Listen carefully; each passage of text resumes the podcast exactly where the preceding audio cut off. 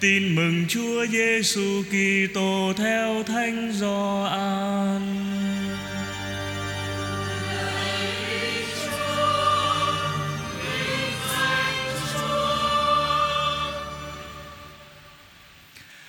Gần đến lễ vượt qua của người Do Thái, Đức Giêsu lên thành Jerusalem.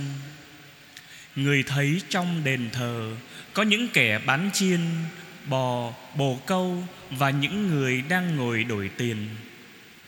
Người liền lấy dây làm roi mà xô đuổi tất cả chiên cũng như bò ra khỏi đền thờ. Còn tiền của những người đổi bạc Người đổ tung ra Và lật nhào bàn ghế của họ Người nói với những kẻ bán bồ câu Đem tất cả những thứ này ra khỏi đây Đừng biến nhà cha tôi thành nơi buôn bán. Các môn đệ của người nhớ lại lời đã chép trong Kinh Thánh. Vì nhiệt tâm lo việc nhà Chúa, Mà tôi đây sẽ phải thiệt thân. Người Do Thái hỏi Đức Giêsu: Ông lấy dấu lạ nào chứng tỏ cho chúng tôi thấy là ông có quyền làm như thế? Đức Giêsu đáp: các ông cứ phá hủy đền thờ này đi, nội ba ngày tôi sẽ xây dựng lại. Người Do Thái nói: Đền thờ này phải mất 46 năm mới xây xong. Thế mà nội trong ba ngày Ông xây lại được sao? Nhưng đền thờ Đức Giêsu muốn nói ở đây Là chính thân thể người. Vậy khi người từ cõi chết trỗi dậy các môn đệ nhớ lại lời người đã nói điều đó. Họ tin vào Kinh Thánh Và lời Đức Giêsu đã nói. Trong lúc Đức Giêsu ở Jerusalem vào dịp lễ vượt qua, có nhiều kẻ tin vào danh người bởi đã chứng kiến các dấu lạ người làm. Nhưng chính đức giêsu không tin họ vì người biết họ hết thảy và không cần ai làm chứng về con người. Quả thật, chính người biết có gì trong lòng con người. Đó là lời chúa.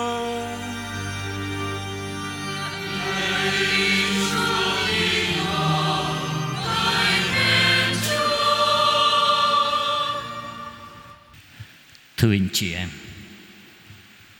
với Chủ nhật thứ ba mùa chay Chúng ta bắt đầu được nửa chặng đường của mùa chay Và thưa anh chị em, Ở giữa chặng đường này, Phúc âm hôm nay Mời gọi chúng ta đi theo Chúa Giêsu vào đền thờ Jerusalem. Và chắc chắn thưa anh chị em, vào đền thờ Jerusalem, đi theo Chúa Giêsu chắc chắn không phải là để đi tham quan đâu. Không phải là đi tham quan để rồi đi chụp hình để nghe lịch sử của đền thờ Jerusalem. Nhưng thưa anh chị em, đây là cơ hội dù đền thờ Jerusalem ngày hôm nay không còn nữa Đã bị tàn phá vào năm 70 sau công nguyên Nhưng thưa anh chị em Chúng ta vào nhà thờ Là nơi được cung hiến Để dành riêng cho việc thờ phượng Thiên Chúa anh chị em và tôi có cơ hội được lắng nghe lời của Chúa nói để từ những lời mà Chúa nói tại đền thờ Jerusalem được công bố ngay trong ngôi nhà thờ này để chúng ta rút ra được cái bài học rất là quan trọng cần thiết cho đức tin của chúng ta. Thế thì cái bài học đó là bài học nào mà chúng ta cần cần rút ra cho đời sống đức tin của mình. Thưa anh chị em, như anh chị em đã biết, đền thờ là nơi thánh thiêng là nơi dành riêng để tôn thờ các vị thần linh là nơi con người gặp gỡ vị thần linh mình tôn thờ. Thì đền thờ Jerusalem cũng thế. Đối với người Do Thái đền thờ là nơi quan trọng trong đời sống. Đền thờ là nơi Thiên Chúa ở giữa dân người một cách đặc biệt do đó đền thờ là một nhân tố trung tâm và một phần trong đời sống của người Do Thái Đền thờ là nhà của Thiên Chúa, là nơi Thiên Chúa tỏ mình ra cho mọi người để mọi người biết Thiên Chúa là ai. Và đền thờ cũng là nơi Thiên Chúa chỉ dẫn cho dân bằng lời của Ngài mà nhân, không chỉ nhận được lời chỉ dẫn khôn ngoan của Thiên Chúa không mà thôi, Nhưng Thiên Chúa còn nhận được sự tôn thờ của họ. Như tác giả Thánh Vịnh 84 Từ câu 2 đến câu 3 Đã cất lên cái lòng hân hoan của một người Khao khát mong ước đi về đền thờ như thế này. Lạy Chúa Tể càng khôn, Cung điện Ngài xiết bao khả ái Mảnh hồn này khát khao mòn mỏi, Mong được tới khuôn viên đền vàng. Cả tâm thân con cùng là tất giả, Những hướng lên Chúa Trời hằng sống Mà hớn hở reo vui. Vâng đền thờ là nơi Vịnh Gia đã khao khát mong ước Được tới khuyện viên đền vàng của đền thờ, Để hướng lòng lên Chúa Trời hằng sống Mà hớn hở reo mừng. Vì thế, thưa anh chị em hàng năm vào ngày lễ vượt qua thì người Do Thái dù ở bất cứ nơi đâu đều tề tụ về đền thờ để làm gì? Như tôi đã nói không phải là để tham quan, để chụp hình đâu anh chị em.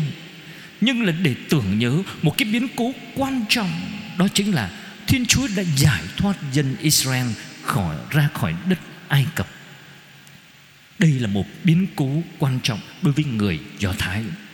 Cho nên trở về đền thờ Jerusalem, Họ làm gì? Vâng họ ca tụng Thiên Chúa. Và đồng thời, trở về đền thờ Jerusalem Còn là một dịp để biểu lộ cái lòng trung thành với Thiên Chúa Qua các lễ nghi tôn thờ Thiên Chúa. Dân của lễ là những con vật cho Thiên Chúa, Cũng như thực hiện cái bổn phận của người tín hữu Đóng thuế cho đền thờ vì vậy, anh chị em và tôi mới thấy và hiểu được Tại sao nó có cái cảnh đổi tiền ở trong đền thờ, Rồi có cái khung cảnh là buôn bán các thú vật để làm của lễ dâng cho lên Thiên Chúa. Ở đây tôi không đi vào chi tiết phân tích cái đồng tiền, đóng thuế, Tại sao phải đổi tiền như vậy. Thế nhưng điều quan trọng anh chị em và tôi cần lưu ý trong cái biến cố Đó là khi Đức Giêsu lật đổ bàn ghế của những người đổi tiền và đuổi những người buôn bán ra khỏi đền thờ. Và chúng ta lắng nghe lời Chúa Giêsu nói để từ lời đó Chúa muốn nói gì với chúng ta? Vâng Chúa nói, Đừng biến nhà cha ta thành nơi buôn bán. Thưa anh chị em, Trong bốn trình thuật tin mừng Đều nói về biến cố này chỉ có mình Thánh Gioan nói, Chúa Giêsu gọi đền thờ là nhà của cha tôi Điều đó muốn nói cái gì? Bằng điều này cho thấy Thánh Gioan hiểu biết cái hành động của Chúa Giêsu. Nó nói lên cái mối tương quan của Chúa Giêsu với Chúa Cha. Và Chúa Giêsu là con Thiên Chúa. Và Chúa Giêsu có mối tương quan mật thiết với Chúa Cha nhưng Ngài đã từng khẳng định, cha ta và ta là một cho thấy cái mối quan hệ của ngài khăng khít với nhau và cái mối tương quan của ngài với Chúa Cha đã hợp pháp hóa cái hành động đáng kinh ngạc của ngài. Đó là ngài lật đổ bàn ghế của những người đổi tiền và đuổi tất cả những người buôn bán thú vật ra khỏi đền thờ. Ngài làm gián đoạn cái công việc buôn bán những lễ vật. Nó liên quan đến việc dân của lễ. Điều này hàm ý tuyên bố rằng, Chúa Giêsu ngài có quyền làm chủ và kiểm soát đền thờ. Và đồng thời, khi phá đổ cái hệ thống tế lễ thời bấy giờ, đó là dùng những con vật sát tế để dâng cho Thiên Chúa, thì giờ đây Chúa Giêsu ngài loan báo một cách có tính biểu tượng những thay đổi sắp xảy ra trong việc tôn thờ Thiên Chúa Việc tôn thờ Thiên Chúa của giao ước mới không còn dùng các con vật để sát tế và dâng cho Thiên Chúa nữa.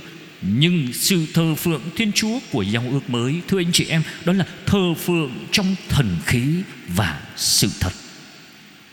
Và đằng khác, Thưa anh chị em, Khi Chúa Giêsu nói Việc buôn bán trong đền thờ, Đã biến đền thờ là nhà của cha Ngài Thành cái chợ, thành cái chợ thì lời này ám chỉ cái thị kiến của ngôn sứ Jeremia đã nói ở trong chương 14 Ngôn sứ Zakaria thấy một cái thị kiến tiên báo về ngày của Đức Chúa. Thì vào cái ngày này của Đức Chúa Đức Chúa sẽ đến trong sức mạnh để giải thoát dân của Ngài, Đánh bại kẻ thù của họ. Và Thiên Chúa sẽ thánh hóa dân của Ngài và dân của Ngài sẽ không cần phải đi mua súc vật Để tế lễ trong đền thờ nữa, Bởi vì sẽ không còn lái buôn Ở trong nhà Đức Chúa. Zakaria chương 14 câu 21 Cho chúng ta thấy điều đó. Vì vậy khi yêu cầu chấm dứt buôn bán trong đền thờ, Thưa anh chị em, Đây là cái dấu chỉ tiên báo rằng Giờ đây Chúa đến cứu độ dân của Chúa.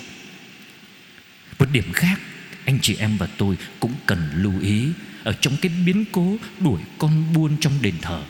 Đó là cuộc tranh luận giữa Chúa Giêsu với những người có thẩm quyền ở đền thờ. Khi người ta hỏi Chúa Chúa lấy cái dấu lạ nào để chứng tỏ Chúa có quyền như thế? Và anh chị em và tôi thấy Chúa trả lời như thế nào? Một câu trả lời chả có ăn nhập gì với cái câu hỏi người ta đang thắc mắc. Chúa nói, các ông cứ phá hủy đền thờ này đi, Nội ba ngày tôi sẽ xây dựng lại. Vâng đây là cơ hội Chúa nói về thân thể của Ngài Là đền thờ của Thiên Chúa. Thân xác của Ngài là đền thờ của Thiên Chúa. Tuy nhiên, Những vị thẩm quyền của đền thờ Vẫn không hiểu điều Chúa nói. Họ lại nghĩ rằng Chúa đang nói việc phá hủy thành Jerusalem và anh chị em nhớ lại Sau này khi đứng trước tòa Philato người ta ta lấy cái lý do này để tố cáo và kết án Chúa Giêsu bởi vì Chúa có ý định phá hủy đền thờ Jerusalem. Thế nhưng thưa anh chị em, Thánh Gioan cho chúng ta thấy cái ý nghĩa thiêng liêng được dự định trong cái lời nói của Chúa Giêsu khi Ngài nói về thân thể Ngài chính là đền thờ. Và chính Thánh Gioan đã nói ngay trong chương đầu tiên của tin mừng của Thánh Gioan đó. Anh chị em và tôi nhớ lại lời đầu tiên Ngài nói cái gì? Vâng Ngài nói, Ngôi lời trở nên người phàm Và ở giữa chúng ta. Ngôi lời là ai? Vâng ngôi lời ở đây là chính Chúa Giêsu. Thì giờ đây, ngôi lời sẽ là nơi ở mới của Thiên Chúa Trong cái thế gian này. Và Chúa Giêsu sẽ là nơi ở mới của Thiên Chúa trong thế gian. Như vậy, Thiên Chúa ở giữa chúng ta trong Chúa Giêsu và nơi thân thể của Chúa Giêsu Thiên Chúa sẽ mặc khải cho tất cả chúng ta. Vì thế, khi Chúa nói, Đền thờ là thân thể của Ngài Sẽ bị phá hủy, Có nghĩa là sẽ bị giết chết. Và ngày thứ ba sẽ được xây dựng lại.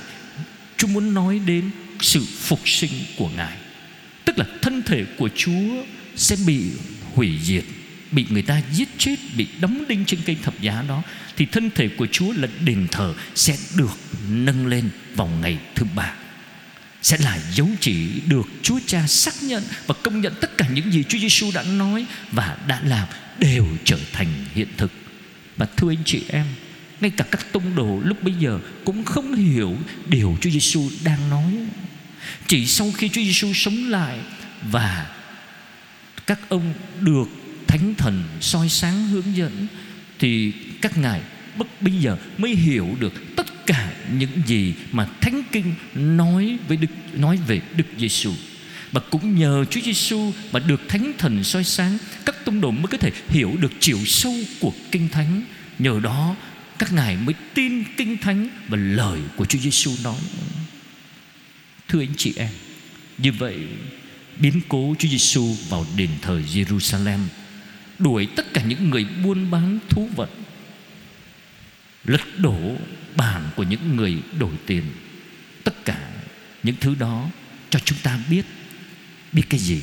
Vâng biết chúa không những kiểm soát đền thờ nhưng còn công bố những sắp những thay đổi sắp xảy ra trong việc thờ phượng thiên chúa và khi nói thân thể của chúa là đền thờ, thưa anh chị em, chúa giêsu đặt mình là trung tâm của việc thờ phượng Thiên Chúa. Để từ đó trong phục vụ giao ước mới là thánh lễ mà chúng ta đang cử hành đây này. Thì trọng tâm của việc thờ phượng là ai? Thứ đó là bí tích thánh thể, là thân mình của Chúa Giêsu đã hiến tế duy nhất một lần ở trên thập giá và cũng chính trong cái thánh lễ này, cái hy tế thập giá này, trong việc thờ phượng này, thì chúng ta được nghe cái gì? Vâng chúng ta được nghe các bài đọc kinh thánh. Anh chị em nghe bài đọc một, được trích từ đâu? Từ bài cựu ước. Rồi chúng ta lại nghe thánh vịnh. Rồi chúng ta được nghe bài đọc hai là bài tân ước. Nhất là chúng ta được nghe được nghe bài tin mừng của Chúa Giêsu Kitô. Tất cả các bài đọc này được sắp xếp trong thánh lễ là phục vụ cử hành tôn thờ Thiên Chúa. Chúng ta được nghe lời của Chúa nói để làm gì? Vâng nghe không phải là để hoài niệm một câu chuyện của quá khứ, Nhưng chúng ta được nghe các bản văn thánh kinh từ cựu ước cho đến tân ước, Kể cả thánh vịnh cũng vậy Nhằm giúp cho chúng ta thấy Thấy những cái hành động của Thiên Chúa trong lịch sử cứu độ Cái lịch sử này nó liên quan đến Đức Kitô và giúp cho anh chị em và tôi cảm nghiệm được cái sức mạnh biến đổi của lời Chúa. Cho nên việc thờ phượng Thiên Chúa của hội thánh tập trung vào Chúa Giêsu đấng đã hoàn thành kế hoạch cứu độ của Thiên Chúa, được kể lại trong kinh thánh đấng đã hy sinh chính mình trên thập giá để hòa giải tội nhân với Thiên Chúa và cung cấp cho chúng ta cái lương thực dồi dào để nuôi dưỡng đời sống của chúng ta. Đó chính là lời của ngài. Thì ước gì, thưa anh chị em, được lời chúa soi sáng hôm nay, anh chị em và tôi tham dự thánh lễ, đó là việc cử hành tôn thờ thiên chúa thì xin cho anh chị em và tôi biết được Đức Giêsu ngài mặc khải cho chúng ta biết ngài là đền thờ của Thiên Chúa và nhờ Chúa Giêsu giúp cho chúng ta biết tôn thờ Thiên Chúa thế nào cho phải đạo, thế nào cho chính đáng, thế nào cho phù hợp. Thưa, đó chính là tôn thờ Thiên Chúa trong thần khí và sự thật. Và ước gì nhờ việc tham dự thánh lễ, nhất là thánh lễ ngày Chủ nhật và đặc biệt trong mùa chay thánh này và không dừng lại ở trong mùa chay thánh này không mà thôi, nhưng trong những ngày tháng kế tiếp của cuộc đời, Mỗi lần anh chị em và tôi tham dự thánh lễ Là mỗi lần chúng ta biểu lộ Cái niềm hân hoan của một người nhận biết Đức Giêsu là trung tâm của việc thờ phượng. Cho nên người là đấng cứu độ, Người là đấng giải thoát chúng ta. Cho nên chúng ta đến với Chúa trong thánh lễ Với một tâm tình hân hoan, Ngợi khen, ca tụng Như vịnh gia đã ca tụng Thiên Chúa. Cũng giống như tác giả Thánh Vịnh Mà chúng ta được nghe trong Thánh lễ hôm nay, Nói lên cái gì? Nói lên tâm lòng khao khát của một người nhận biết Khi đến đền thờ là người nhận được lời của Thiên Chúa. Mà lời Thiên Chúa ban cho mình cái gì? Thánh Phêrô nói rất rõ, Đó là chỉ có lời Chúa mới có lời ban sự sống đời đời mà thôi. Và ước chi trong mùa chay thánh. Chúng ta được mời gọi đến với Chúa, không chỉ tôn thờ Chúa cho phải đạo không mà thôi, nhưng với tất cả lòng yêu mến và sâu thẳm hơn nữa, mỗi lần đến với Chúa như Thánh Phaolô đã nói trong bài đọc 2 Ngài rao giảng về một Đức Kitô nào? Vâng Ngài rao giảng về một Đức Kitô chịu đóng đinh hoặc là bị đóng đinh. Thưa anh chị em, bị đóng đinh vì ai? Vâng bị đóng đinh vì chúng ta thì mỗi lần chúng ta đến với Chúa trong thánh lễ để tôn thờ Chúa là mỗi lần chúng ta được gặp gỡ Đức Kitô là trung tâm của thánh lễ. Thế thì anh chị em và tôi làm gì? Có phải là cầu xin hết ơn này đến ơn khác không? Vâng đó chỉ là một trong những yếu tố mà chúng ta đến gặp gỡ với Chúa Giêsu không mà thôi. Nhưng thưa anh chị em, gặp gỡ Đức Kitô chịu đóng đinh cũng là lúc chúng ta nhận biết nếu người đã bị đóng đinh vì tôi vì tôi là kẻ có tội, bị tội lỗi của tôi, thì anh chị em và tôi tìm đến với ngài để nép vào những vết thương mà tội lỗi của chúng ta đã gây ra cho ngài. Để làm gì? Vâng là để xin những vết thương của chúa chữa lành những thương tích mà tội lỗi của mình đã gây ra cho người khác. Từ lời nói cũng như đến hành động của chúng ta. Và cuối cùng, mỗi lần đến với Chúa trong thánh lễ, thưa anh chị em, đặc biệt là trong thánh lễ ngày Chủ nhật, xin cho anh chị em và tôi khao khát đến tham dự thánh lễ và mong ước đến tham dự thánh lễ không phải vì luật buộc chúng ta phải đến hoặc là đến cho nó có mặt để mình chu toàn cái bổn phận của mình nhưng đến với một lòng khao khát, để làm gì? Khao khát lắng nghe lời của chúa. Để sao cho lời của chúa giúp cho chúng ta biết chúa là đấng hiện diện ở giữa chúng ta. Đấng đã từ cõi chết và sống lại, vẫn đang hiện diện, vẫn đang đồng hành với chúng ta. Thì xin cho chúng ta yêu mến, lắng nghe lời của ngài. Đó là những gì mà lời Chúa hôm nay khơi gợi cho tôi và anh chị em bước vào tuần thứ ba của mùa chay. Xin cho chúng ta nhận ra được giá trị của lời mời gọi hôm nay từ lời Chúa. Chúng ta thinh lặng trong giây lát để cầu nguyện cho nhau sống được điều mà hôm nay lời Chúa mời gọi tôi cũng như anh chị em. Amen.